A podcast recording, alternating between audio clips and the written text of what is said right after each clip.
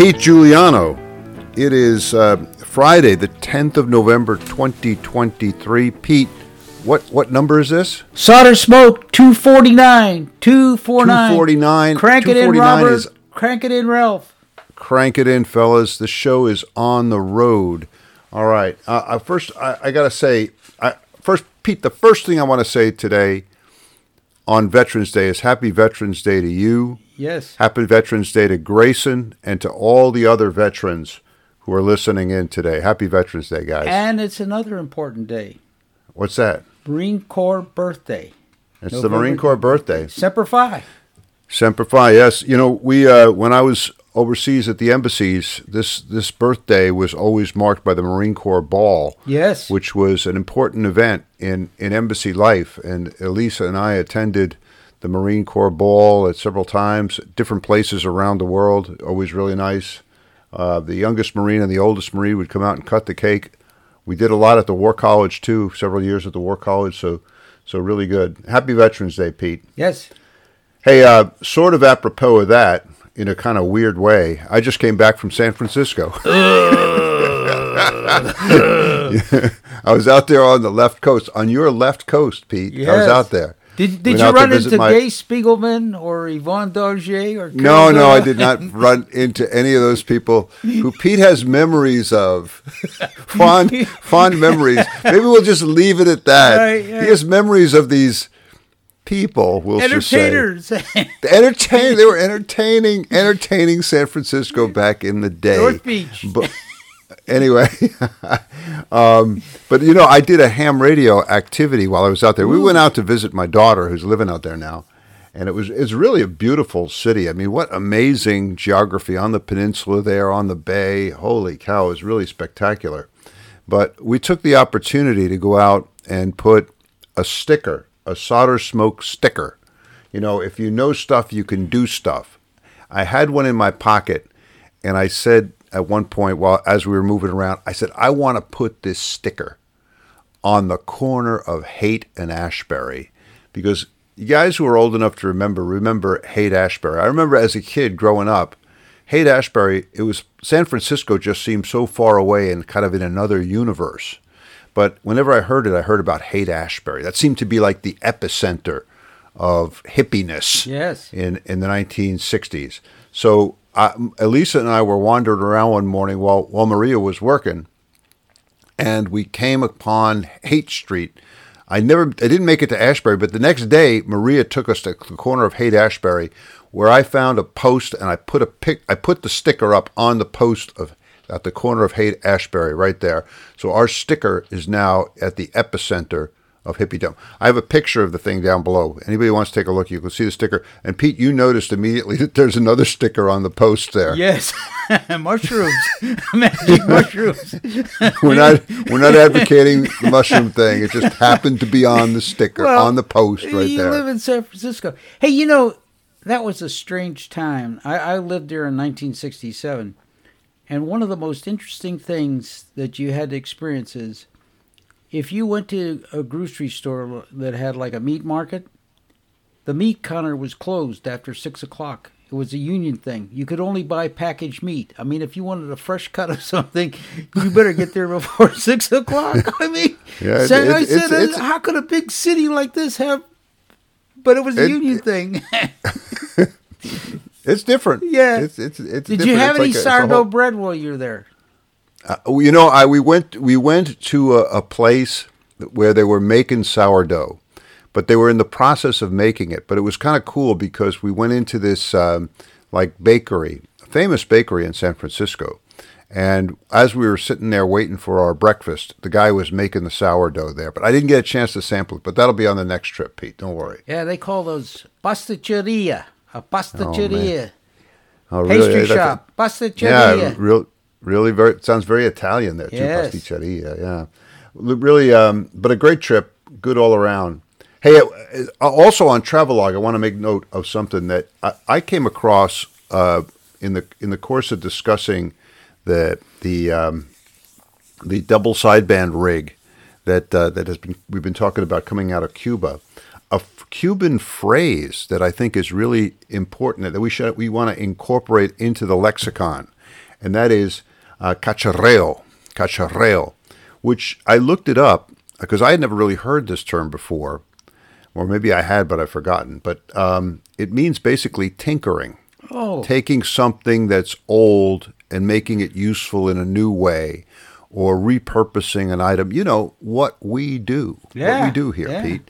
And the Cubans have come up with their own term for it called cacharreo. And I think that this is something that we should definitely incorporate into the solder smoke lexicon.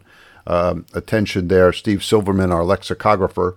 And I have a link to this whole thing. It all it all started with an article about Andy, C O two A F V, down there in Cuba, who has been home brewing kind of um, solid-state versions of the D S B rig, which I think is really, really interesting. Solid-state versions of, I think, the Islander uh, rig like that. So pretty cool stuff, and uh, check that out. Check that's that's another element of, of travelogue we have. We, we haven't been to Cuba, but, man, the, the, the knack is definitely existent on, on that island. Hey, uh, one other thing, Peter, I wanted to mention, two, a couple other things. I, I, I have joined the D X Century Club, D X C C. Oh, oh, oh I know, I know oh, you're mightily oh, impressed. Oh. I know. Look, the the, the problem the, here, it's it's the kind of paper chase and kind of awards thing that, that I usually, and I know you usually kind of steer clear of. But I decided to do the D X C C thing only because I wanted to do it as a kid and never made it. But now I decided, okay, I'm going to try to do it. But I'm, I tried, as soon as I put up the hex beam, I said, okay, game on. All right, so we're only going to do it with the hex beam, and we're only going to do it with homebrew sideband rigs. So homebrew phone, no F T eight, no digital stuff, no homebrew phone on the hex beam. And I guess it, it just took me a few months to get it. But it probably took me about a year to get all the confirmations. Now, these days, it's a lot easier. You don't oh, have yeah. to actually wait for the physical card to come in. It's nice to get some of the physical cards, and I got some of them, which is great fun. But the vast majority of the contacts were confirmed by a logbook on the, of the world, L O T W, which seems to be a pretty good system. Anyway, I've got it done. I'm not doing any more awards, no more Q S L card collecting or anything like that. But it was... It was kind of fun, and I, I'm looking forward to having the... I wish they would put a homebrew endorsement on it. I think they'll only put phone or something like that. But that's okay. Better than F T eight, you know? Well, it's it's one of those uh, cocktail party phrase droppers. Oh, yeah, I made D X C C with homebrew gear and, and a beam running zero point one kilowatt, right? Point, point one, point one kW, point yeah, one yeah, K W. Yeah. There you go. Yeah. Cocktail hey, listen, party there was another... Pete, you, you're the one who has brought us uh, a tribal knowledge, but there's a, a corollary to tribal knowledge, and it's called, and you, you've dispensed a lot of this yourself, tribal wisdom. And that's sort of big picture stuff. Tribal knowledge is more kind of narrowly focused on individual circuits or the use of certain components. But tribal wisdom is sort of the big picture, like the, the value of home brewing, the value of doing what we do. And just this week I came across a good example of tribal wisdom, and it comes from a guy who's got a lot of tribal knowledge and a lot of tribal wisdom, and that's Rex, W one R E X. Oh, yeah. This is a Q R P Me guy, and he has done all kinds of stuff. I ran into Hex uh, to Rex at a, um, uh, a Hamfest not long, well, years ago, and he had with him one of the original Tuna Tin twos. Wow. In a can. And we were, he and I were joking about how much mojo is contained inside that Tuna Tin two. A lot of mojo.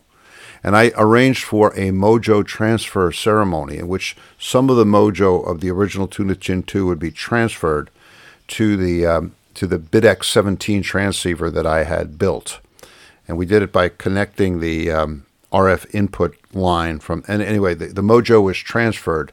And anyway, Rex was interviewed by uh, the folks out there at Ham Radio uh, Workbench, George Zaff, uh, and and the others. They interviewed uh, Rex, and man, he told some he told some really great stories. I, I he told a story about setting up a portable outhouse Ooh. at the Dayton Hamvention. At the Dayton Hamvention. Oh yeah, yeah, yeah, yeah, yeah. So he set up the outhouse, and he put inside the outhouse a little shortwave receiver with a B F O. key here that you got the B F O. And then he would he he seated himself not far away, but close enough to see the call signs on the hams who were walking past the outhouse. And as they approached, he had a little C W transmitter in his pocket, and he transmitted their call sign, you know, K six C C, K six C C, this is W one R E X, K in C W. And he's, he noticed how many of them would stop, like, look, look into the outhouse. I knew this would appeal to you. You're, you're the guy with the T V fuzz buster with it. You know? yeah, yeah.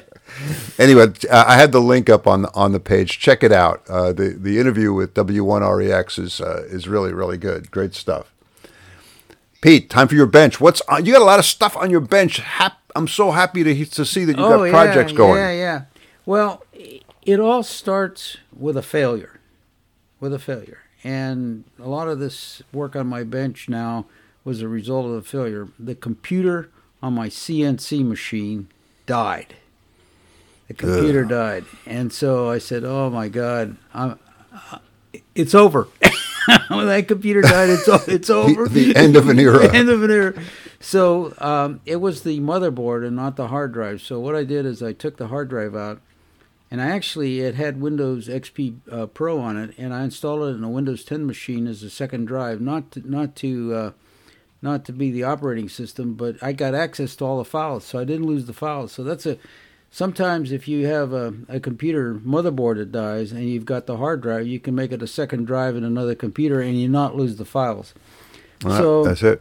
So I had to buy a new hard drive, and then I bought a new motherboard, and then uh, I had to buy uh, a copy of X P Pro because I can't find mine because the C N C machine only operates off of X P Pro, not with Windows ten. So I got that working and got, got everything going there. And it was uh, kind of exciting. And uh, f- first off, my son built the machine. He b- built the interface, and he installed the software on the computer. So I had to uh, talk with him a bit, number three son.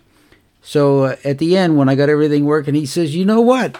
He said, "I have a job opening. I'd probably hire you." If you, you, you, you could do that, he said, "I'd probably hire you." So I said, "Thanks." So then I uh, built another machine, uh, another Windows ten machine. Actually, I had uh, Linux on it, and I built another Windows ten machine. And I got my uh, homebrew S D R working. And then I added a second band uh, to my. Uh, it was originally just twenty meters, so now I have a twenty forty S D R running off of Windows ten with Power S D R. Power S D R. You know, this uh, goes back to our podcast on uh, ICOM seventy-three hundred. There's a guy, S V one E I A in Greece, who took uh, Flex Radio Power S D R, and he modified the software so he could use it with homebrew S D R radios. So it's really nice. You've got all the functionality of the Flex software, the orig- original Flex software, not the stuff they're using today, but with the S D R one thousand. But he made it so you could access it. So there's a guy that got into the software, Bill. There you go, and finally. Finally, guy got into the software. So now you can take just a homebrew radio. It'll recognize that it's a homebrew radio. Got that working. So uh, I got that piece working. And then something else. What did you have to do, Pete? What did you have to do to add forty? Did you have to add bandpass filter? Yes. Yes, it's a relay okay. switch bandpass filter. And that's an interesting three-hour exercise in why something doesn't work. So I have a relay at this end, a relay at this end, and two bandpass filters, and so you power the relays, and it switches between the filters. What I didn't realize, the relays are polarized. When you say they're polarized, do you mean like the, the coil has a diode in there? Yes. Yes. And the diode okay. is in series, not a, not across it, in series. Right. It's not so a snubber. When I, no. So when I put when I connected one up, it was right. And so I had them facing each other, so I just took the top terminal of each. But the top terminal was not the right terminal. It took me. So was it the, the relay wasn't clicking? The relay wasn't clicking. It worked right. But wait, it'd be, it, it'd be it'd be deceptive because I know what you do at this point. You kind of put your ear close to the board, yeah, and you see if the relay's clicking, right? Now, if one of them is clicking, you'd be fooled and you'd think, well, both of them are clicking. Yes, yes, yeah, yeah. But they're not. Yeah. So oh man, here's the thing. It was weird. It will work on one band. When the relays are not energized, right, it'll work on that band. That, that's right. Yes. someone work on one of the bands, but we're working the other band. And I just said, so I thought a bad relay. So I put another relay in there and the same thing, and then the light bulb went on. I said, I bet you those are polarized relays. So then I had to swap the wires on one of the connections, and now they, they both work. You know, it's funny. I we, we were just talking about this on the Solder Smoke blog, and I had put in there about using relays, I think, for pretty much the same purpose. And I just mentioned that, you know, I, I just, as a rule, anytime I put a relay in any of my circuits, I will put a diode and a cap across the coil. Now, we have had guys from the Vienna Wireless Society kind of scoff at that. Ha! All you need is one. Just put one anywhere in the radio and it'll take care of the whole thing. Mm. And I'm like, I don't know. I don't. First of all, I don't know about that. Second of all, what happens when I'm just testing it and I'm just using the one and I don't have a diode across it and the back E M F blows up all the circuitry in the in the radio? It's better safe than sorry, so I just put a you know a two cent diode and a cap in there. Yeah. And Bob is yeah, my uncle. Yeah. But you know, I mentioned this, and somebody else who was reading it came back and said, I don't think he really had focused before on the need for these kind of snubber diodes. And he said, well, why don't they just put the diodes inside the circuit? Uh, and what you what you describe is not really a snubber; it's kind of close. Polarized. It's just kind of reverse polarity protection. Protection. Yeah. Yeah. yeah. But you'd still need the snubber there, right? Yes, I did. Yes, you would. Yeah, yeah. I did. So they both got yeah. snubbers in both ends. So then when I built the the uh, low-pass filter using the W three N Q N, same relay switching, but this time I remembered you, they're polarized they're polarized relays, and you gotta you gotta make sure you put the right connection. When they were facing there you go, ladies and you know, they, I said, okay, the top connection to this, top connection to this. No, I had to go crisscross. There you go, ladies and gentlemen. Tribal knowledge. Yeah. Tribal knowledge being imparted yes. by Pete Giuliano. There you go. So the next project I work on, if you look in the behind me, is I took the shirt pocket transceiver, and what I did is I added uh, the Digi V F O and that sort of thing. And there's the there's the real device right here in my hand. Wow, man, very cool. And I can see it. It got the, got the little display on it, and boy, these. Yeah, I got a picture. I got a picture of it up on the on the blog page for the yeah. podcast. But there it is. It's good yeah. to see it in video. Yeah. So th- these little displays, I just bought a couple more, two dollars and fifty eight cents. These are the OLED displays, right? Yes, two fifty eight, yeah. sixty five thousand colors. Yeah. So really nice, Amazing. really nice, really make, makes it work nice. So working on that. So now I had to order some parts from uh, China for the tube rig. So I'm back working on the six B A six.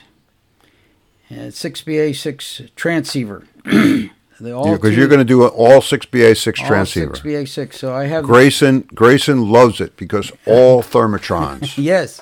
Yes. Uh, I built the um, audio amplifier stage, and just yesterday, and up on my blog is a picture of the driver stage, and then the, the final stage is going to be, I'll get to that maybe today, maybe tomorrow. So then what I have is a solid-state transceiver exciter package, so I can provide a low-level single sideband into this stage and test it. So the so the view here is I have a known working single sideband transceiver at the low-level stage, and then I'll feed that into the power amplifier. So this way, the only thing I have to worry about is getting the power amplifier to work. Not trying to get the whole radio to work. I've got something to work. So the, the whole thing will eventually be a hybrid with yeah, solid no, state. No, no, no. The whole thing will no, be you're all do, tubes. You got, okay, so you're just doing using the solid state rig as a test base. Yes. So then the next okay. next thing beyond that, once I get that working, I'm going to take the L M three eighty audio amplifier out, and I already built the six B A six audio amplifier, so I'll put that on there. Oh man, so this is great. So you're going it's like you're it's like a time machine, Pete. You're going back into the nineteen seventies. Yes. sixties. Yes. Maybe the sixties. Yes. Yeah. yeah. All right. I like but, it. But I'm but uh, but I'm using something that I know works. Okay. Instead of trying to say, "Okay, I got all this parts here and it doesn't work. Where, where's the problem?" I know kind of a critical piece, so I'm taking one module at a time and getting that to work. And then later on, I'll take uh, the A D E one, disconnect the A D E one, put a six B A six product detector. Oh, man. So this way, you use that as a development process. So this way, you, I know that works. So now, why isn't this working? And you get the, everything to work. Now, Pete, I don't want to be snarky here. Yes. I don't mean to be, uh, but but there may be an element of snark here. Are you going to use the same process with the S D R architecture? Well, like, how would I do that? That would be wrong. That'd be, that'd be a lot of six B A sixes in there, man. Yeah, yeah, I want to do that. Yeah, that's a, that's a lot. I, I, I, well, I'm just, I'm just kidding around. Actu- a little bit, actually, now that you mention it, uh oh, here we go. My S D R is just two A D E ones, so if I had two bidirectional six B A sixes, they could do it. Yes, that would work. Yeah, but you, but but be rough, be rough to try to replicate that F P G A in, in, in six B A sixes. Yeah. I understand that might be All a bit road. difficult, but that is that is really cool. I you know I I have a preference for that kind of construction that you're doing, the six B A six construction, and you're taking it to a higher level because you're even going past. You're saying, well, I don't really like the the discrete transistor element. I want to go back to discrete thermitrons, which I'm sure, like I said, it's a, this is a this is a Veterans Day gift for yeah, Grayson well, that you're giving it, him here. The whole idea came from the Germans. During World War Two, the German yep. field radios had all the same tube in the sockets. Every tube, it was these kind of rudimentary field radios, kind of like a regen and a one or two tube transmitter. It was the same tube in each socket, and you lift the case lid, and there's one spare tube in there. So their idea yeah. was that tube would work in yeah. any socket. So I said, "This this Why always reminds me of like the uh, the Mate for the Mighty midget receiver, the tube type receiver that used six three three six U eight tubes, six U eights. Six U eights were a dual triode pentode. So actually, you're getting six tubes for the price of three. three. Yeah. But then we were looking at this, and we discovered that the six U eights, and Grayson was the one who kind of alerted us to this. They do not age well. Six E eight. Right? So you just replace it with a six E A eight. And I bought a bunch of them, I think, from Antique Electronic Supply or someplace else. I popped them in there, and bam, the performance performance of the Mate for the Mighty Midget went right up. So that was a that was a good move. But uh, wow, this is that's an interesting that's a that's a really cool project. How when do you think you're going to be finished with it? Oh, it's going to take a long time because you know I build and then I got my duties. I go go to the uh, board and care facility in the morning and the afternoon. So I only got a little window between about eleven and and two thirty.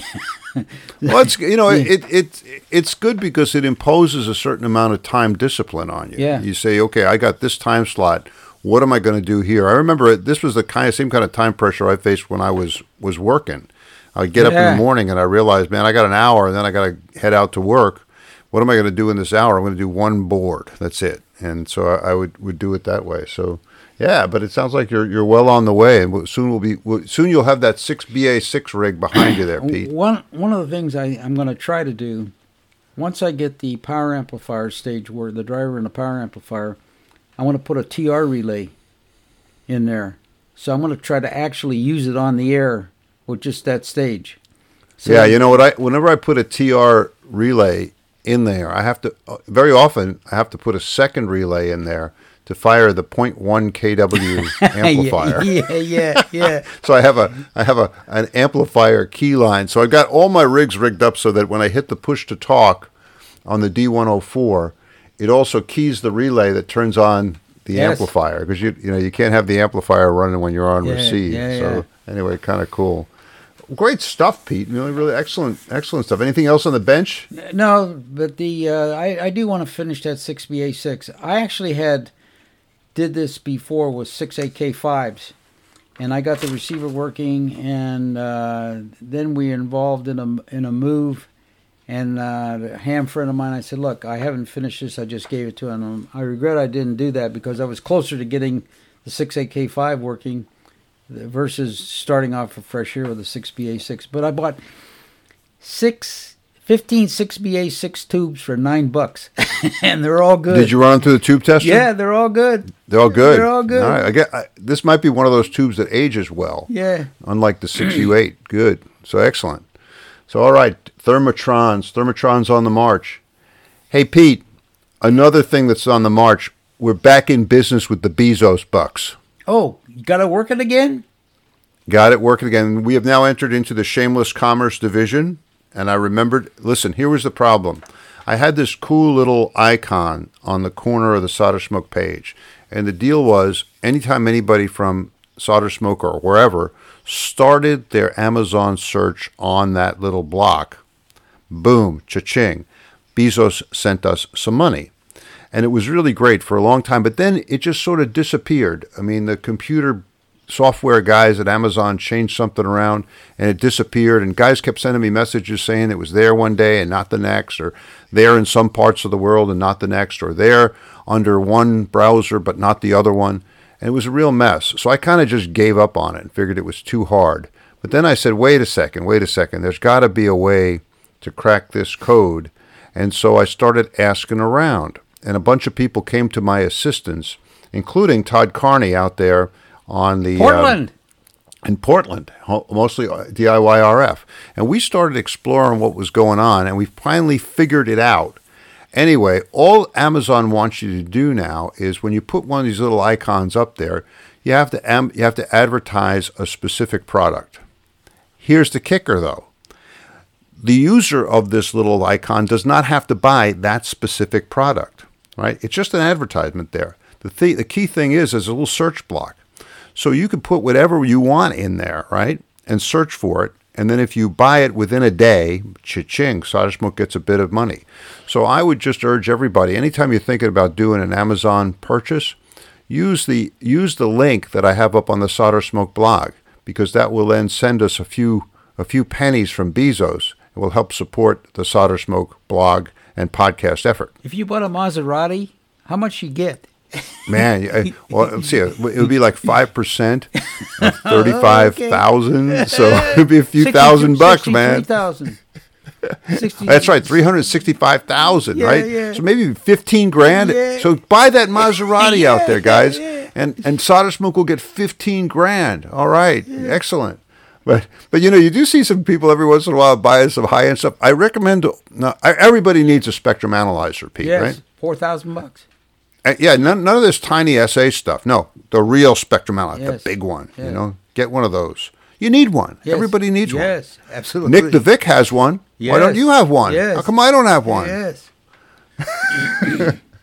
Hey, listen, the other thing I want to mention here now that we're in the Shameless Commerce division is what's going on out there. We mentioned him just a moment ago with Todd in, in, in Portland, out in the Silicon Forest, forest.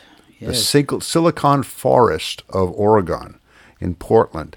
He runs a company that he set up out there called Mostly D I Y R F. We've been talking about it quite a bit. And is the project that is of most interest to us is that he is coming out with a kit of your design, Pete, the P three S T. The uh, what does P three S T stands for? Pete's Simple Single Sideband Transceiver. Ah, yeah, a P S three T. Yeah. P S three T. The Pete's single Simple Single Sideband Transceiver. All right. So Todd is putting together uh, a really cool kit that is going to allow people who want to build this thing to do kind of one-stop shopping and get all everything you need to put one of these things together. He tells me that he is confident that the uh, P S three T will be released on the promised December eighteenth date. So uh, there, Todd has many other kits available. Check out the website. I have the link up there on the Solder Smoke blog. It's mostly D I Y R F dot com, but you can just click on the link on the blog. The other thing is he has a really neat newsletter that keeps people informed on things like when the uh, P S three T kit will be out. And you can sign up and subscribe to the newsletter. I also have a link to that on, on the blog, but I recommend that you guys do that. He, he's got something exciting coming out as a part of that transceiver. He's got this module.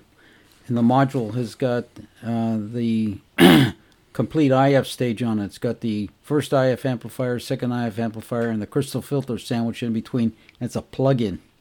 So, it's really pretty cool. Yeah, so to me, if you're a home brewer, you can buy just that module and experiment to your heart's delight. I mean, if you want to use it in, in some other application, you just buy that module. You got everything there. I mean, it's just plug-in. It, it's right there.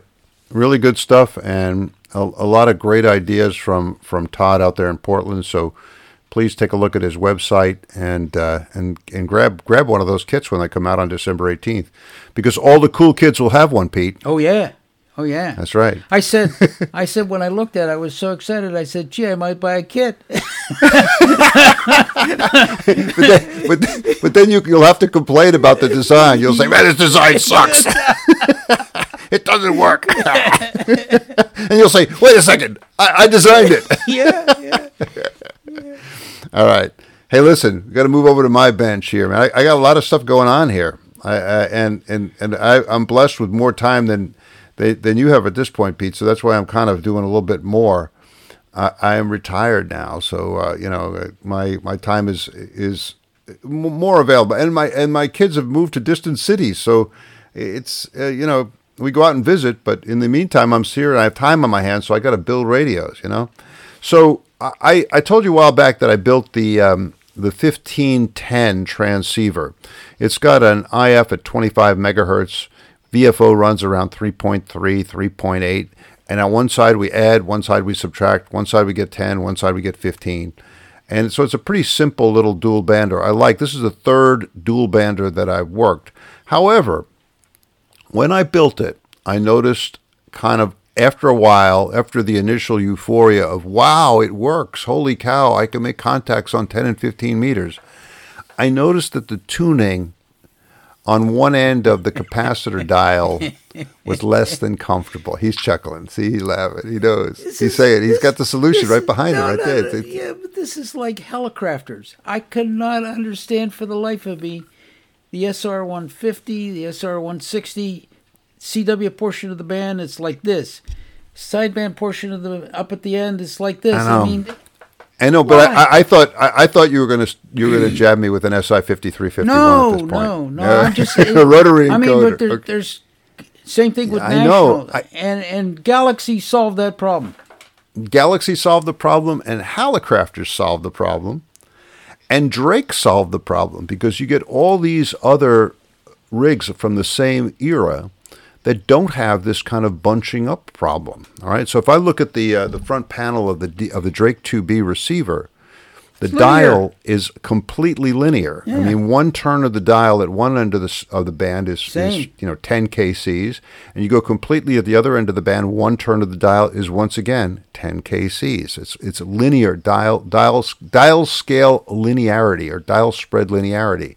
But I noticed that with the The V F O that I had thrown together for the fifteen ten rig, it was stable. It was really good, really nice and stable, uh, but it was the, the the dial scale was far from linear. So I was if I was at one end of the band, man, tuning would be very, very critical, because I would move that the, the tuning dial just a little bit, and I would have like a massive frequency change. So it made it uncomfortable. At first, I thought that there was something wrong with the cap of the reduction drive. But then I started to measure things, and I realized, no, we're back in the bunching up problem, because tuning was pretty good at the other end of the, the of the of the tuning range. There it was fine. It was just at the one end of the range, it was really bunched up. So I remembered then the um, uh, how to how to take care of this, and that that is to use um, a, a a dial band spread uh, arrangement.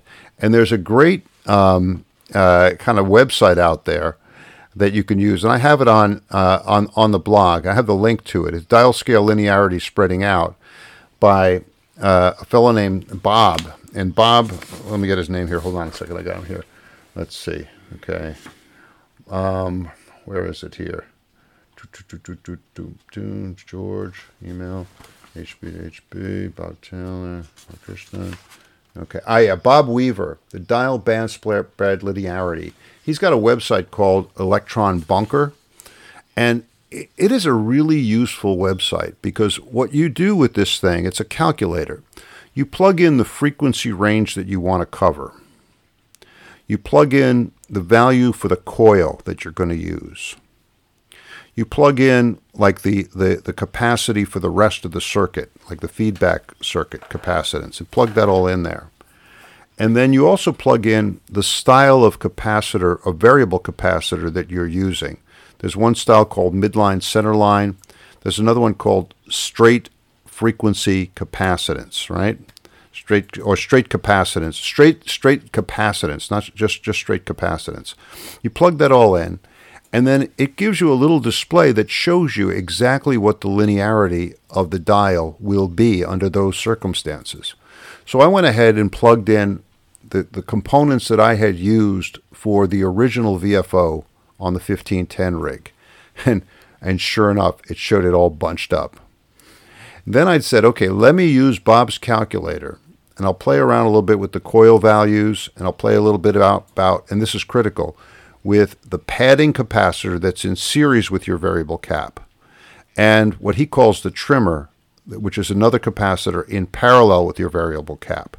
And I plugged that in. And just by fiddling with it a little bit, I was able to, to cure the bunching up problem and get a linear dial spread, band spread, dial spread linearity out of the whole thing. So basically, I had reproduced what, what Galaxy and Halicrafters and, and Heathkit had done, but with the other manufacturer that you mentioned, who, who failed? Who failed back in the fifties? Actually, it was Halicrafters. The S R one sixty oh, was national. Yeah. Had, had the yeah, same the, H T, the, the H T thirty-seven transmitter is quite linear. Well, the, but the, the S R one sixty and one fifty has that problem. I, I, yeah, and you al- you also see the problem in the really cheap, like S thirty-eight E, uh, you know, or, or, or, or even or even the, the receiver that I used as a novice, the Lafayette, Lafayette H A six hundred. The problem was that forty meter C W band would be about that wide, right? And yeah, to to make contacts in there was not for the faint of heart. But anyway, I, so then what I what I did, and this is something that you recommend a lot. So I got this design, this design, the, the parameters for Bob Weaver's um, improved fifteen ten V F O using his website. But before I actually built it, I went to L T Spice, and I built the entire V F O in L T Spice. And then I just looked, and I could see, I could get it oscillating in L T Spice, which is pretty pretty cool. But then I said, okay, set the capacitor at one end of the dial, at nine, say nine picofarads. What frequencies am I getting out? Then move it over to one fifty. What frequency am I getting out? That gives you the frequency range. The frequency range was was right. So I could tell I was in the right frequency range. Then I could fool around with a little bit and say, okay, if I just move it a little bit, if I move it, say, ten degrees on one end, what's the delta frequency? Move it ten degrees on the other end, what's the delta? It looked about right. So I I, th- I, I was pretty sure that I had sort of done what Bob's calculator recommended. And only at that point did I then go ahead and build it in the real world. I went over onto the bench and built one, and then was able to really physically power it up, put a frequency meter across it with the proper load, and then I, I, I made this little device where I could actually, with a little piece of cardboard, where I could just measure a ten degree turn, and what, what does a ten degree turn on the on the on the tuning knob De- delta, look like? Delta F for ten degree turn. Right, and I would I would do a tel- delta F for a ten degree turn, and I did it all the way across the, the tuning range of the capacitor, and you know it's it's not. It's not perfect because my measurement techniques are not perfect. I mean, I might I might be moving the thing twelve degrees and not ten degrees. But it was clear that the, the bunching up problem had been resolved. And and so then I, I put the thing into, into the rig. I have it in there now.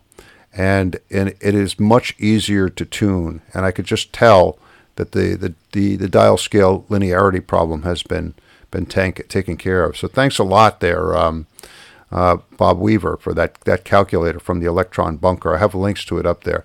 And anybody who's thinking about building a rig like this, I, I, I really recommend it. It's worth the trouble to go through and see, all right, not just is the V F O going to be stable, but is the tuning, is the dial tuning going to be more or less linear so you can avoid this kind of bunching up problem? Well, you know, that's really critical, Bill, because uh, your your actual V F O is in the... in the in the seventy-five meter band, isn't it? three three three Yeah, that's right. seventy-five meter yeah. band. So yeah.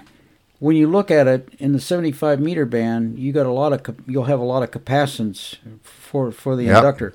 So the delta F that you make, uh, delta C that you make, uh, shouldn't shouldn't change it a lot. It should be. I mean, if you built it at fifteen megahertz, you just look at it, it'll it'll jump twenty kilohertz. Right, saying, right, right, right. So, th- yeah. so that effort is well worth it because at that lower frequency, you should be able to get a more linear dial than you would, say, running it at a fifteen megahertz. fifteen yeah, megahertz that, would present it. Some problems. But what I, what I discovered, though, just fooling around with the calculator, was that the critical, there's, there are kind of three critical elements that you have to keep in mind when you're trying to get dial scale linearity. One is the size of the coil, all right? So the size of the coil is going to determine the, the, the total capacitance that you need to get it resonant at whatever frequency you're operating on. So you got to play around a little bit with the, the, the size of the coil. And I found that I had to reduce the size of the coil. I started out with like nine microhenries, but then I went down to about three microhenries, and it worked a lot better. I was able to get it linear. But the other two critical elements are the padding capacitor that you put in series with the variable capacitor, and the trimmer cap that you put across the the the the the, uh, the capacitor, the, across the tuning capacitor. Now I got to say, I don't really fully understand why it is that you could take a capacitor that would by itself, if you just put it in there by itself with an appropriate value of inductor, would result in a lot of bunching up. Why, by reducing the inductor and by putting large values of trimmer and padder in there, you end up with a spread out. You know, you you crack the code on that. I have to play around and think about that a little bit more. Product over the sum. You, you've got those two capacitors in series. It's like resistors right. in parallel. And right. the product over the sum is going to change dramatically as you change those values. Like, for instance, if you got a one ohm resistor and a ten ohm resistor, you essentially have a one ohm resistor in parallel. Right, right, right, right. Okay, right. So if you got a real small one and a real big one, but if you had like a, a, a ten ohm and a ten ohm, you got a five ohm, so the number is different. So the, so that, ah, yeah, that that's changing. So you could plot that scale and, and, and use Excel to look at that difference. But the thing is, it's those two capacitors in series. One is a smaller value than the other, is it not? Big time. Yeah, so that's why you see that, that delta change in the bunching up. Like the padder that I have there, the padder capacitor is it's like two thousand picofarads. The tuning capacitor goes from nine to one hundred fifty picofarads. Oh, ten to one. Right, right. Yeah. Believe me, it spreads it out. Yeah, yeah. Actually, if you're not careful, you you'll start to see it bunch at the other end. Yeah, yeah, yeah, yeah. Which which is is it's really interesting, but it's a it's a really useful tool, and I I strongly recommend it. You know, um, this gets to us another another another thing, Pete. I, I've I've usually been building around twenty meters and seventeen meters, but this is the first rig that I built for all the way up at ten meters, and I just discovered that ten meters, building at ten meters is harder. You're on the border of V H F here. You know, if you go, if you went from ten to six, you'd be in the V H F range. And it just means that, you know, decoupling is more important. Shielding lead is more length. important. Lead length, lead length is important, and everything critical, else. Yeah. I actually did a little calculation on this thing using L T Spice. I took uh, just pieces of wire, and then I, I said, okay, let's pretend that these these two pieces of wire, let's put them in L T Spice and call one the primary, one the secondary, right? And then measure the inductance of the wires, the two wires, plug that into L T Spice, but then take a signal generator and see how much gets across if you put, say, fourteen megahertz through that wire as opposed to twenty-eight megahertz through that wire. And a lot more gets through at twenty-eight megahertz. Sure, so. Sure. That's that's just something that's happening all the way through. This got me to the, the problem. I started noticing that my beloved E B sixty-three A zero point one K W linear amplifier that I've been running so happily on seventeen and twenty and on forty um, was getting unstable at at ten meters. And, you know, it was driving me nuts a little bit. Allison helped me out quite a bit. And I think we finally came to the conclusion was that I just had too much stuff crammed into one box. I had not only the amplifier, but in the same box, without a lot of proper shielding, I had all the low-pass filters. So you recommended, you had spotted a, a ten-tech low-pass filter bank. And I got it. And I, I first at first I thought I was going to try to cram it in the same box. But then I said, wait a second, why am I doing that? So I built it in a completely different box with a completely different switch on it, and everything stabilized right away. Bob was my uncle, and so we got rid of that thing. But it just it's just a reminder that um, the ten meters is harder. You know, this this got me when it, with a ten and fifteen meter rig. I did something with this rig that I, I had not done, and I because I began to suspect that not only did I have this problem with the amplifier, but because I'm using plywood boxes with no shielding, that it's easy, it'd be pretty easy for R F from my antenna to make it back into the to the rig and start getting feedback and spurs and all kinds of ugly stuff. I have the Tiny S A here, so sometimes I'd run the Tiny S A, the spectrum analyzer, on the bench, and I could tell whether I was getting feedback through the rig or back through the amplifier. So I decided, okay, I'm gonna I'm gonna actually shield up this thing, and I I kind of retrofitted. I bought some copper tape uh, that uh, Amazon sells. The, the cool thing about this copper tape is that the um, the adhesive on the back of it is conductive. So if you overlay the tape, it's it's making one piece. So I, I did copper on all of, let's see, one, two, three, six or eight surfaces on the inside of this thing. And I put the whole box back together. And even though it's wooden, it's got an interconnected Faraday shell shield. of, yeah. of uh, yeah, it's like it's like a shield there. And um, and I think that that helped quite a bit too. Although uh, I, I'm violating, I'm continuing to violate the rules about shielding the V F O, Pete. Everybody, all kinds of people will say, "Oh, the V F O has to be has to be very carefully shielded." At one point, somebody said you have to get a hermetically sealed box, you know, from Funkenwagnall's porch or something like that. And um, no, I, I, my, I, I, when I look at the, all the V F Os from the, a lot of other rigs, I don't, I don't see that kind of uh, fastidiousness, I, and it works fine. I, I want to share something with you that I spotted. This, this, uh, I think his call is four Z four G E, four Z four G E. I think that's his call. Anyway, I spotted this uh, homebrew single sideband transmitter. Really nice looking outside of the, of the case. Very functional. You can tell this guy's got the knack. I mean, he built something. So then he lifted the lid off, and I looked at it, and I, I, I said, "Say what?" He had taken a bunch of A R C five surplus parts and built it into his transceiver. You could see the A R C five parts. But what he did is he cut down an A R C five receiver cabinet. You know, the A R C fives are kind of long. He cut yeah. it down so it was only about four inches deep, and he kept all the gear mechanism and everything, but it, this was really shielded. I mean, he went through a lot of effort to cut down that, that chassis, but he said he, he has no problems with the V F O. As a matter of fact, then he packed styrofoam around the, the A R C five case temperature. Keep the temperatures, keep the thing cool. He said that thing doesn't move. yeah, I mean, uh, you know, I, I, it's one of those things where I think, okay, theoretically, it, it, it'd probably be, be better. Yeah. But when you look at the amount of effort that you have to put well, in, to yeah. get, I mean, it's it's like building a. It, it at least doubles, I think, yeah. the construction effort. Oh, whereas nice. If you just take the thing and build it on a pine board, stage by stage, like I do, it, you know, and it works just as well. Well, so you got to take a look at the other side of this thing. You know, we do a lot of voltage regulation on on our V F Os. You know, three yeah. terminal regulators, or you use a Zener diode, or what have you. Yeah, yep, yep. The Collins P T Os have no voltage regulation on them. Oof. None. There's wow. no voltage. And I say, how do they do that? How Why did they, they do that? How, how do they do that? There's, matter of fact.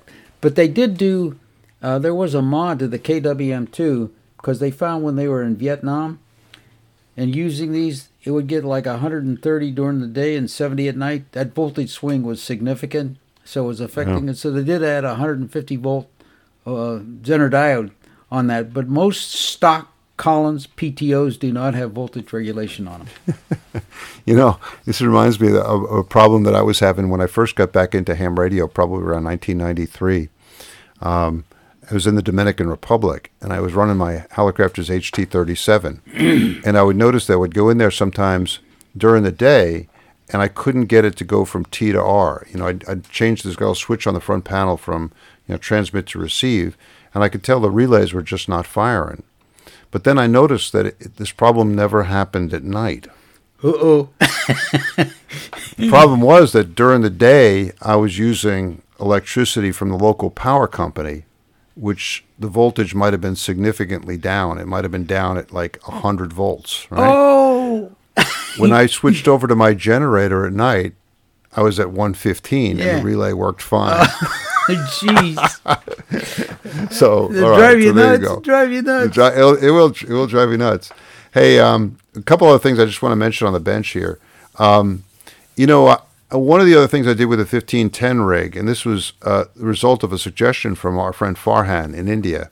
Um, I was looking at the bandpass filters, and I had started out using bandpass filters that were, but all of them were essentially kind of low-pass bandpass filters. If you looked at the curve, they looked like low-pass filters.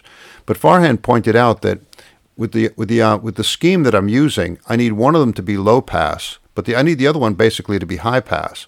So he recommended taking a look at high-pass bandpass filters. And so what I did on the fifteen ten rig, especially for ten meters, I uh, I came up with a high-pass bandpass filter that is different, and I, I put it in there. It was an immediate effect. I noticed an immediate reduction in the number of spurs coming through. So I, I did a blog post on crushing spurs with better bandpass filters, and I thank you, Farhan, for the suggestion on that thing. What one thing I wanted to work to mention, Pete, was that one of the things that goes on when you're doing all these kinds of changes is in rigs. For example, changing the B F O, the the V F O. You the old circuit that you pull out is like ninety percent there. So let me reach over here. Let me show you. So I have I have a couple of boards that are from like earlier. Let me put on my headphones here again. Earlier iterations of the rig, all right, of the fifteen ten rig. So for example, let me hold it up to the camera here. You guys can see it. This is a ten pole crystal filter that I built. It's perfectly good, all right. I have it actually have marked on the back what I built. But I, I went with another one, but this one's perfectly fine. It's at the same frequency. It's at twenty-five megahertz, so that could go into a new version of the fifteen ten rig. And here's the original Uh, V F O circuit that I built. A Tesla right? coil. it, I know, it really looks cool there. It looks like you got a Tesla coil yeah. in there. It's just an old coil. But what I'll do is I'll rebuild this using, now look, the the, the key element is the Q F one. Oh, another one an, Another Q F one. I know, I know. I, I feel bad about it, yeah. but not that bad. But anyway, I'm going to take this thing and rebuild it so it's got the same dial spread linear characteristics of the new one. But the bottom line is that I have a box with like parts for the fifteen ten rig. I have another one. I see another one's in the works. Yeah. I'm really enjoying fifteen and ten now that we're at this point in the sunspot cycle. Lots and lots of D X, especially on fifteen, on ten. Great stuff. So um, I might uh, build another one there. Pete, can I tell you about the Herringade five? Yes. A sad story. This is a really sad story. I'll do. I'll go through it right kind of quick because I've kind of obsessed with this thing. People have told me that I'm obsessing. Um, all right, so I tried to build the um, the Herringade five receiver, which was the receiver companion to the Tuner Tin two. The Herringade five was in a Q S T in July nineteen seventy-six. I was seventeen years old, and I really wanted to build a receiver. I thought all hams should build a receiver. I had never built one. This was the perfect thing because all the parts could be purchased from the local Radio Shack. There was no fancy variable capacitors. It was all varactor tuned. I said, man, this is the receiver for me. I actually used ferric chloride and made the P C board that they recommended, and I really didn't know what I was doing. I saw this thing as like a blob of components. I couldn't see it in individual stages. I was new. I was a teenager. I was seventeen. I put the thing together, and I could not get it to work, and it was really disheartening. And, I, and you know, back in the day, back when there was no internet, there was nobody I could really turn to for help, so I never got the thing working. thirty-eight years later, I tried it again, and I was able, after thirty-eight years, to get it to work, but it wasn't easy. I had the help of Dex, Z L two D E X, down in New Zealand, and he spotted that when I wound the uh, the coil, the transformer for the V F O, I put the proper number of turns on.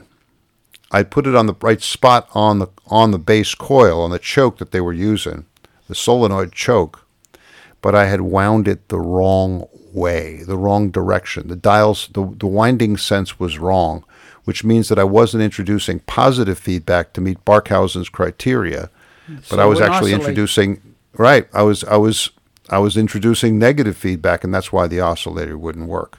So I yanked off the secondary coil, wound it the right way, boom, it worked, and I figured, okay, that was my problem.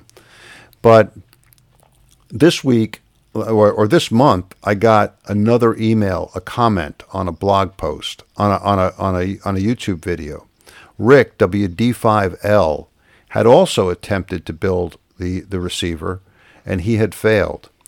And he said that his failure was based on his placement of the F E T used in the V F O. They have a V F O that was running off an F E T, a Radio Shack part, but the, on the P C board diagram, they had it. They had you. You would plug the, uh, the, the the the the transistor in, and it would be drain, source, gate.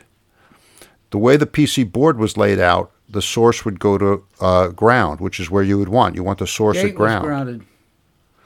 But actually, if you used the part that you got from Radio Shack and you plugged it in that way, the gate was grounded, and the V F O, there's just no way it would work. So I said, "Oh man, that that uh, that could have been a second showstopper." Yeah. I mean, I, I definitely got the, the the winding of the dial sense wrong, but I could have also just, like many other people, just plugged in the transistor and thought that it was okay. You know, I got emails from a number of guys who also, as teenagers, tried to build this thing and failed. And I'm talking about people who are pretty accomplished home brewers. Mike Bryce, W B A G V E, oh, yeah, yeah. wrote to me. Kirk Kleinschmidt. He wrote to me. He worked at A R R L headquarters. He tried. How many others tried and failed to build this thing? There were other errors in it. I mean, really, I mean, showstopper, horrible, horrible errors. I never saw an errata. Nobody ever came out and said this was wrong. There was no. Uh, there, there were many subsequent articles from from Q S T about rigs in the series. There was the C B slider, all this other stuff about building stuff on tuna cans and herring cans, all this other kind of stuff. But no, no errata on this stuff, and so anyway, I uh, we, I think we we got it straightened out, and I finally, because I picked up a, um, a Herringade five at a Hamfest earlier this year, and this allowed me to work on um, a uh, Herringade five as originally designed and built, and I went in there, and I could see that the guy who built this figured out the winding sense problem on the transformer for the V F O. So you got the V F O working. But another big problem they had is in the A F amplifier chain, they had a ten microfarad cap to ground. ten microfarad cap to ground in A F. This is going to take all the A F and dump it right to ground. So this thing, even if it's built as per the schematic, it's going to be deaf as a doornail. Yeah. And and sure enough, the guy who built this working Herringade five that I picked up at the Hamfest had included the bad capacitor to ground. So he was good enough to fix the F E T, but he wasn't good enough so he could spot an obvious schematic error in the Q S T article that was not corrected, by the way, by any form of errata. Um, so we just kept finding more and more problems in it. Pete, what I, I came to a conclusion about this whole thing, and that is the direct conversion receivers that we're designing and building today are far superior to the Herringade five. Even if you got the Herringade five completely squared away and took care of all these problems, it would still be a pretty poor receiver in all kinds of different ways. Whereas the one that, that Dean and I built for the high school students, far, far superior. And I actually did the test. I, I, I took my completely fixed Herringade five, put it on the bench and put it right next to the night um, and day. The, the the the T J, the D C R X that we built, night and day. I mean, I, I don't even I, I um, uh, George N two um, A P B uh, up uh, and in in in in New Jersey had written to me and said, well, maybe we should, you know, take another shot at the Herringade five.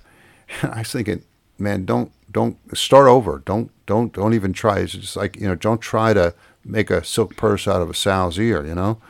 It, it's it's not really worth it. The other thing I discovered, and I was reminded of this, the great benefit of our Manhattan-style or dead-bug-style construction, because the Herringade five, the, it's built on a P C board, so you're constantly having to flip this damn board over. You want to change a part, you got to flip it over, unsolder the part, flip it back, pull the part out, put the new part in, flip it over, solder the part in. And you do that, you know, five or six times and leads start breaking. It's just very uncomfortable. And I found myself yearning for our Manhattan dead bug style construction where everything is above the board. And you could just go in there and boom, pull a part out. So man, uh, the Herring eight five, ugh, thumbs down, thumbs down.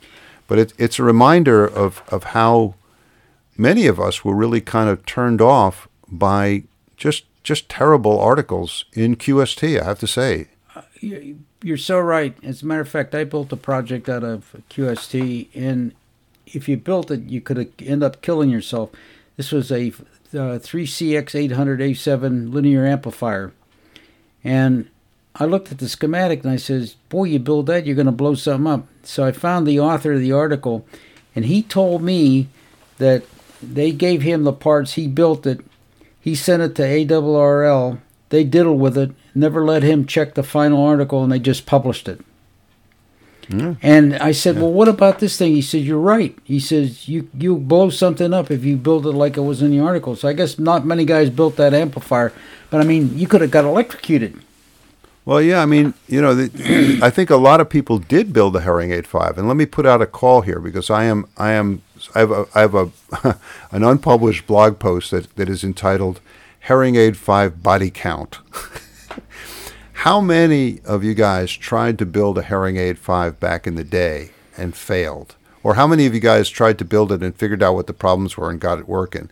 Please send me an email. Let me know because I will add your project to the, the body count uh, figures, which are pr- quite good. Pete, the other thing this reminded me of is the great benefit that we enjoy today because of the Internet and the World Wide Web. I mean, a, so a project like the Herring eight five could come out in July nineteen seventy-six, have all kinds of problems in it, and if nobody at, at A R R L or Q S T bothered to put out an errata, thousands of people all over the world are kind of stuck with this thing, and nobody can figure out why. Everybody builds it and thinks, oh, man, I must be a terrible builder. I can't get this simple receiver to work. It's in the novice column of, of Q S T, for God's sake. Well, it must be me. It's not me. It's them. It's yes, the article, yes, right? Yes, yes. But nowadays, with email and instant feedback, Dean and I discovered this. We would we would discover a change, usually a change that I had made in the schematic, and then, oh, yeah, we better tell the students about that. So, boom, a couple of keystrokes, everybody knows how it's changed, right? And so, and if somebody runs into problems and says, as as we, you and I get all the time, you get an email from somebody saying, I can't get this thing to work, help me, help me. And we do. We help them out. We get to move them along. But back in the day, you couldn't do that. Yeah, so, just, just um, no way to do that. Hey, I'm going to send you a uh, email that uh, Tony Fishpool sent me yesterday. A guy built uh, my version of the direct conversion receiver in the U K, and it's really nice looking. And the thing that caught my eye is he made, he etched a Manhattan board. In other words, he made all the squares, and he etched them. So so this way you look at it, and it's just nice quarter-inch squares on this P C board, and he built things Manhattan style. So, I mean, once you got the etching pattern, you, you can keep keep redoing that. You'll you'll see that. And really, you really could do it. Up. You could do do it, as, but the, the benefit is it's all on the top, and you yeah, don't have to flip yeah, the yeah. thing you over every time you solder yeah, something in. Yeah. yeah. All right. Anyway, um, let us know if you if you built a Herring eight five or anything else. Hey, on a more positive note, um, books. I've, I've, you know, I've been traveling around a lot, and I've, I've been fortunate to have some books with me. First of all, I'd like to recommend the three books by Basil Mahone.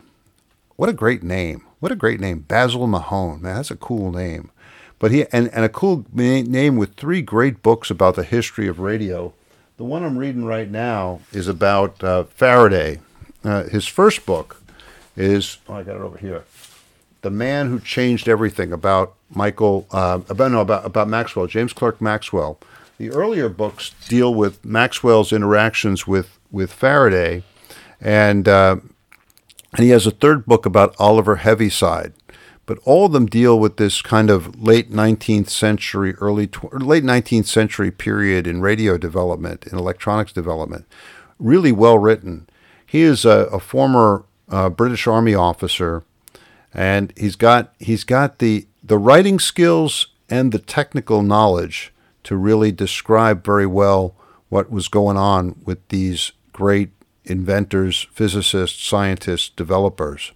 Very often you'll you'll find somebody who's got good writing skills, but you could tell that they just don't understand the technology, so the book is lacking, or vice versa. But Basil actually has both. He has both the technical understanding and the really, really uh, great writing skills. So take a look at his books. I've got posts on all of his books up on the Solder Smoke blog. You could take a look at that. Didn't he write that book with uh, Linda Forbes? He did. That was the second book. Second. That was the book about uh, Faraday and Maxwell. Yes. Um, our our friend uh, Armin down in Richmond, W A one U Q O, sent me the first two books. Really, really great stuff. So I became a big Basil Mahone fan, and I, I recommend his books. Another book that came my way, and I, I found out about this guy, is is Don Iles. Don Iles was a uh, a software uh, programmer, one of the originals. And he wrote a book called Sunburst and Luminary, an Apollo memoir. He was, it's amazing, like a, a twenty-four-year-old, twenty-three-year-old, twenty-four-year-old graduate in Boston wandering around looking to find a job. He couldn't get a job in in a, in the in, in the in, with insurance companies. He was a math major. I think he had gone to, to B U or something like that. And he just happened to wander into the M I T instrumentation lab on a day that they were looking to hire somebody. Boom, they hired him. There you go. He be- he became like one of the, the one of the lead programmers, if not the lead programmer, on the lunar module wow. uh, that, that, that landed Neil Armstrong and all the other Apollo astronauts on the moon. And his he gives a real candid description of how they how they did this using the technology of the day. Rope core memory, rope, holy! I mean, literally, they, they would call it if they if they got a piece of software that they wanted to change, they would change it in the rope, and they would they would say, "Oh, it's in the rope." Wow! It's at true. one point, they at one point they discovered an error in the Apollo eleven software just weeks before launch, and they they figured, well, it's only a remote chance that it'll that the bug will happen. If it does happen, it'll be catastrophic. So they asked they asked Neil Armstrong what to do about it. And Neil looked at them and said, "Fix it." Yeah.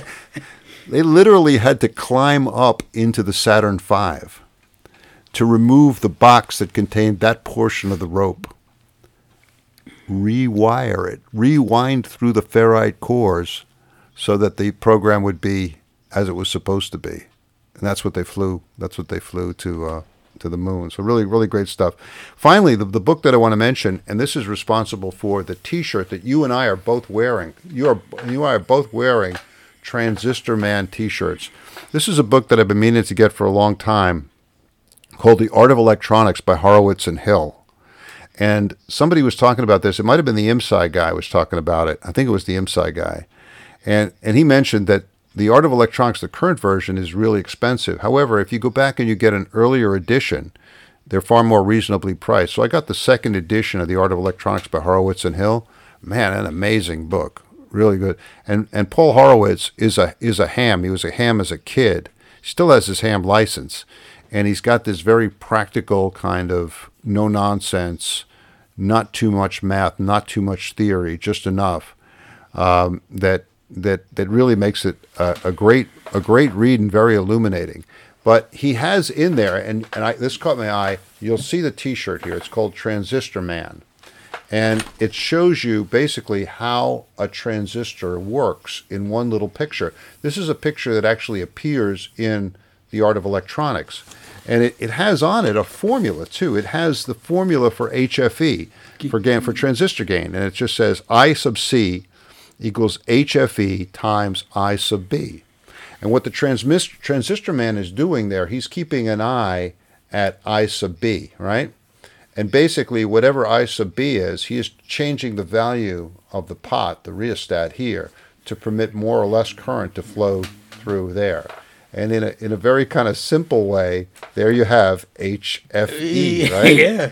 Now, I, I became aware of the T-shirt because Horowitz was being interviewed by Lady Ada, Lenore Freed, who runs that great company, Adafruit, in New York City.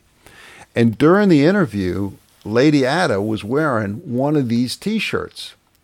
And I just said, man, want one? I want one. They're not available anymore.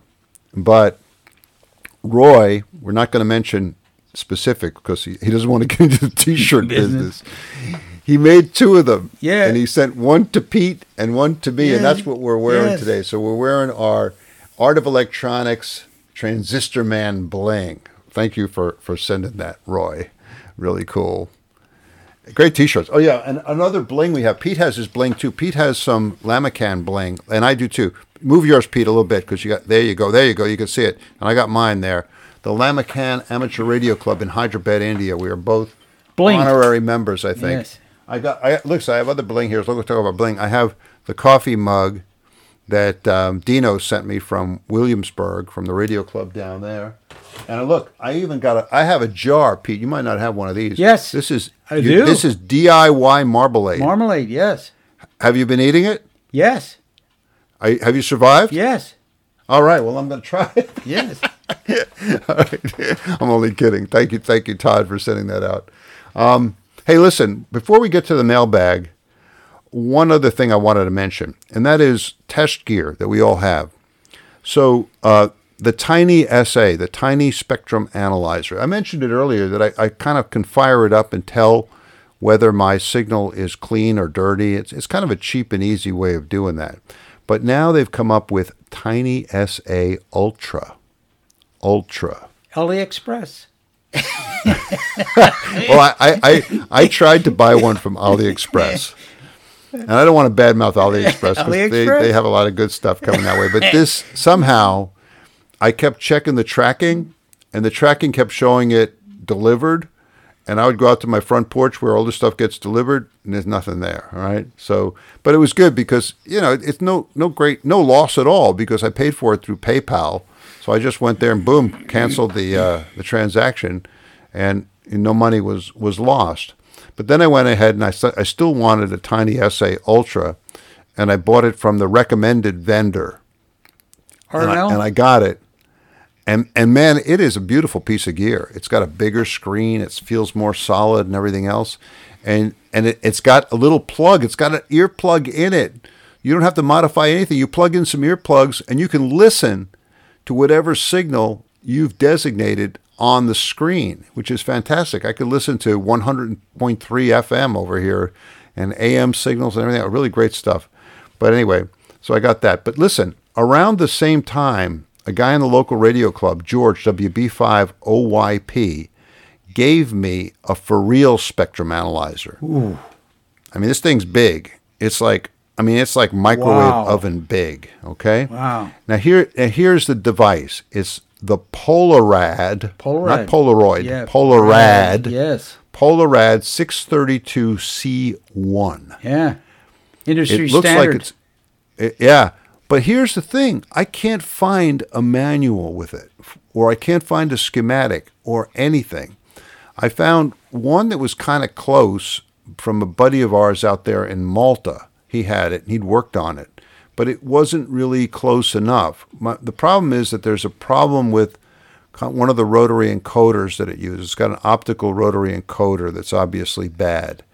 But I don't even want to go in and start working on this thing until I have A, a good manual or at least a schematic for it. So does anyone have a manual or a schematic for the Polarad six thirty-two C one or something that's close enough? I don't know, maybe the version C two would be okay. But anyway, check your hey, check hey, your I'll, stockpile. I'll send there. you a link of, of a guy that works at uh, M I T, and they may have that in the library somewhere.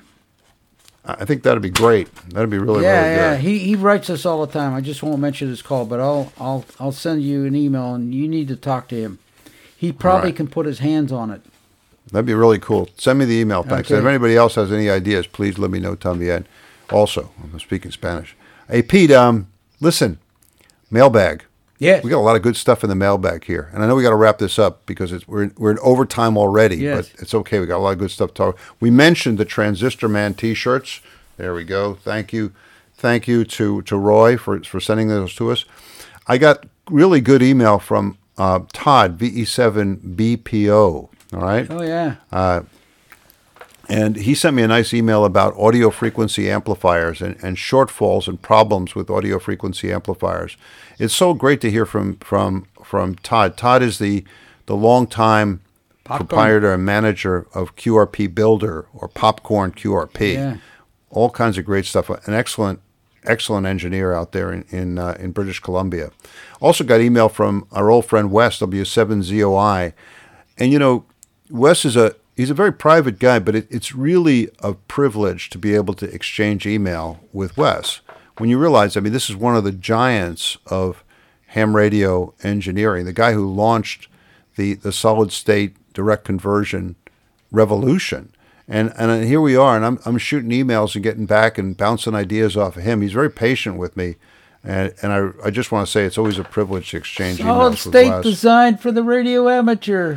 Solid state design for radio amateur, experimental methods in R F design, all, all kinds of books and articles over the years. I mean, great stuff. Similarly, it's it's also a privilege to get to be able to exchange email with Farhan, V U two E S E. Uh, I mentioned him earlier. I mean, he's he's the driving force behind the Lamacan Club, but but somebody asked about his uh, BitX twenty-three, which is the V H F version of the BitX, and uh, he he responded to that, and we're we're working on getting uh, information on that. Hey, listen, I'm not going to say anything else about this, but you know, the, the Herring Aid Five. I said to myself, well, Jay Rushgrove, W one V D, he wrote the article, and I I, I sent him an email. He responded, all right?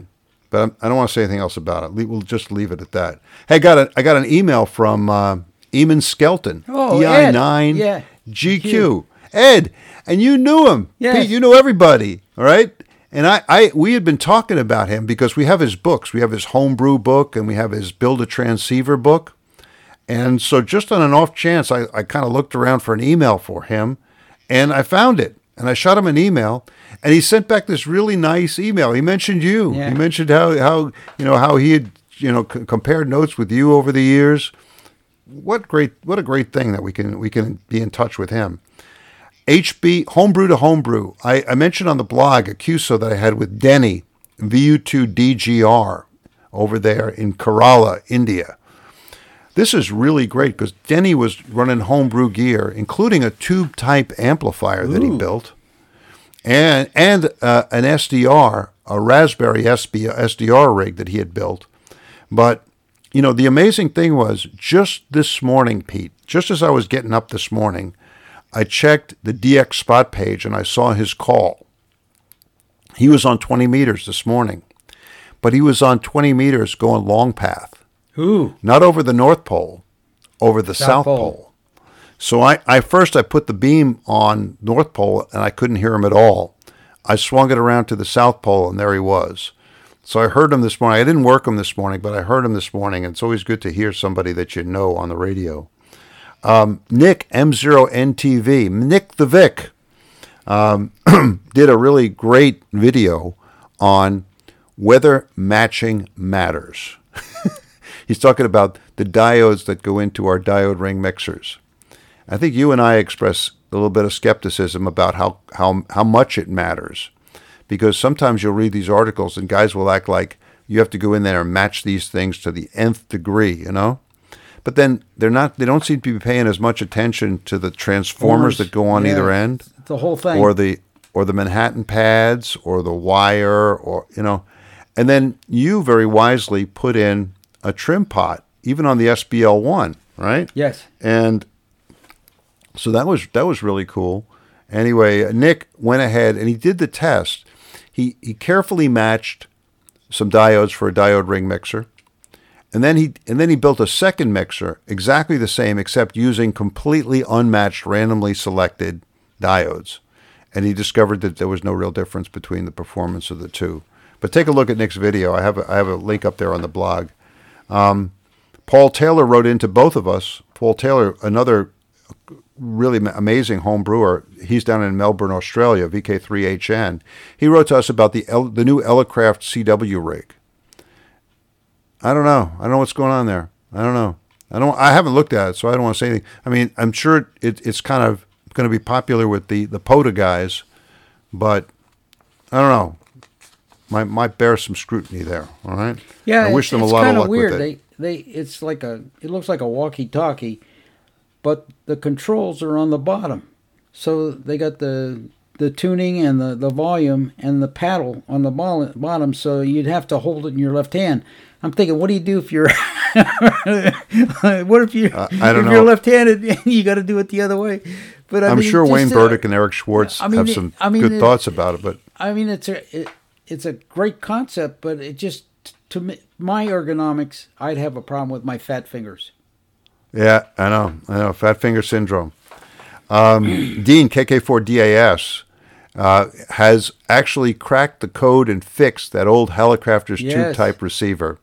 And, and and he stuck with it, man. He just he just there was a long a long hard battle, and he stuck in there, and, and he had a lot of help from you, me, and Grayson. But I think in the end he fixed it himself. And so hats off to you for a long battle, finally won. But also Dean has been recently home brewing crystal filters, and been been kind of consulting the literature on how best to do this.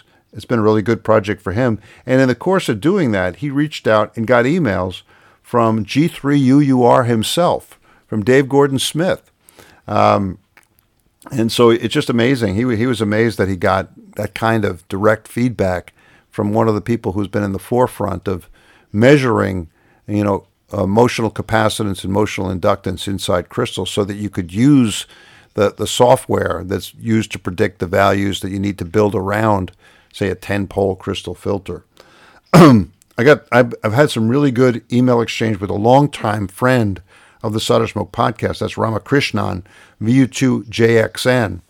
And what he's doing is he's, help, he's helping me come up with a backup version of the Solder Smoke blog. You know, the Solder Smoke blog, we've been putting it out since like two thousand seven. There's well more than a thousand articles there. And I'm always kind of uneasy. The computer dies. What do well, you not, do? No, no. Google decides to pull the plug or something, yeah. right? Blogspot. It's happened.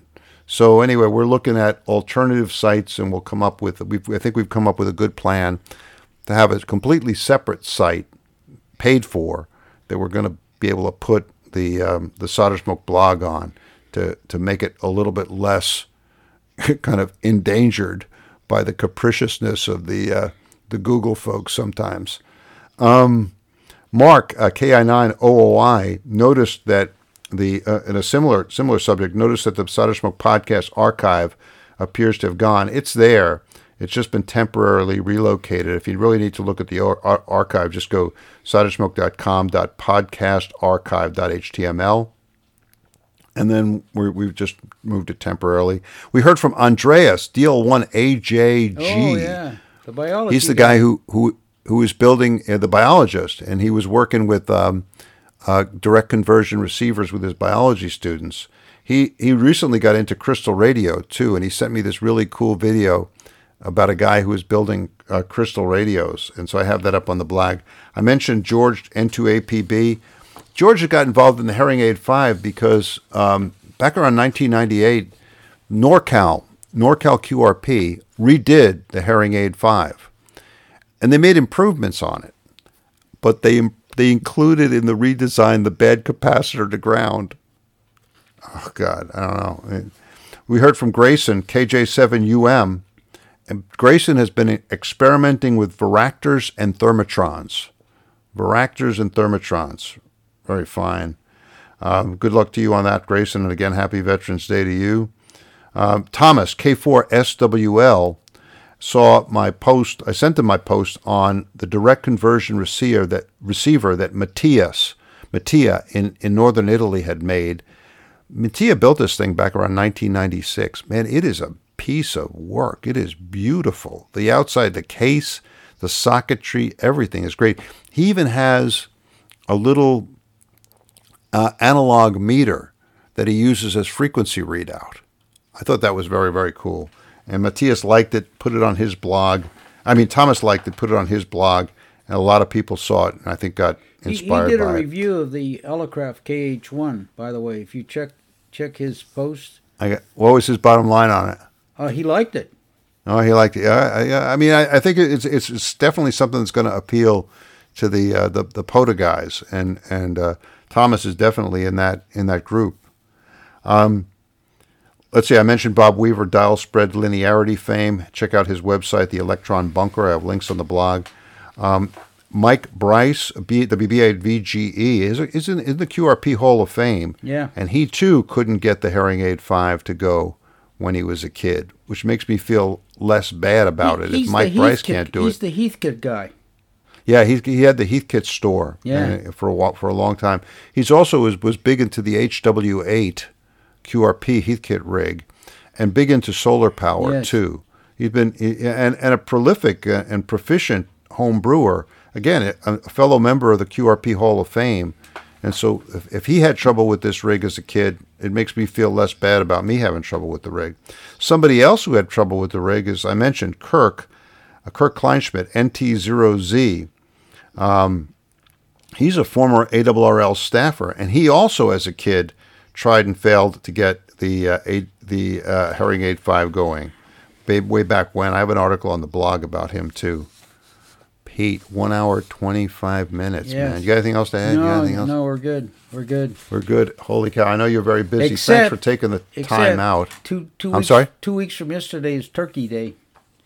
Two, I know it's and coming up. And I'm surprised you didn't mention anything about Mars in opposition. This is when you get your telescope out, isn't it? Thanksgiving? No, no, no, no, no, no, no, no. Not this year. It's there's a two-year gap oh, between oppositions. Okay. okay, so so the the twenty twenty twenty was really good. twenty twenty-two was not so good. Year. Next year, At we got another year for Mars opposition. Thanksgiving, right? Thanksgiving. It's around Thanksgiving time. That's right. I will hopefully have the telescope set up in the Dominican Republic ah. by that point, and we'll look at it that way. So yeah, but thanks for remembering, Pete. And Pete, thanks for taking the time out to share some tribal knowledge and tribal wisdom with us. It's always a pleasure. You bet. Take care now. seven three from Northern Virginia. seven three is on the left coast. seven three. Thanks a lot, Pete. You bet.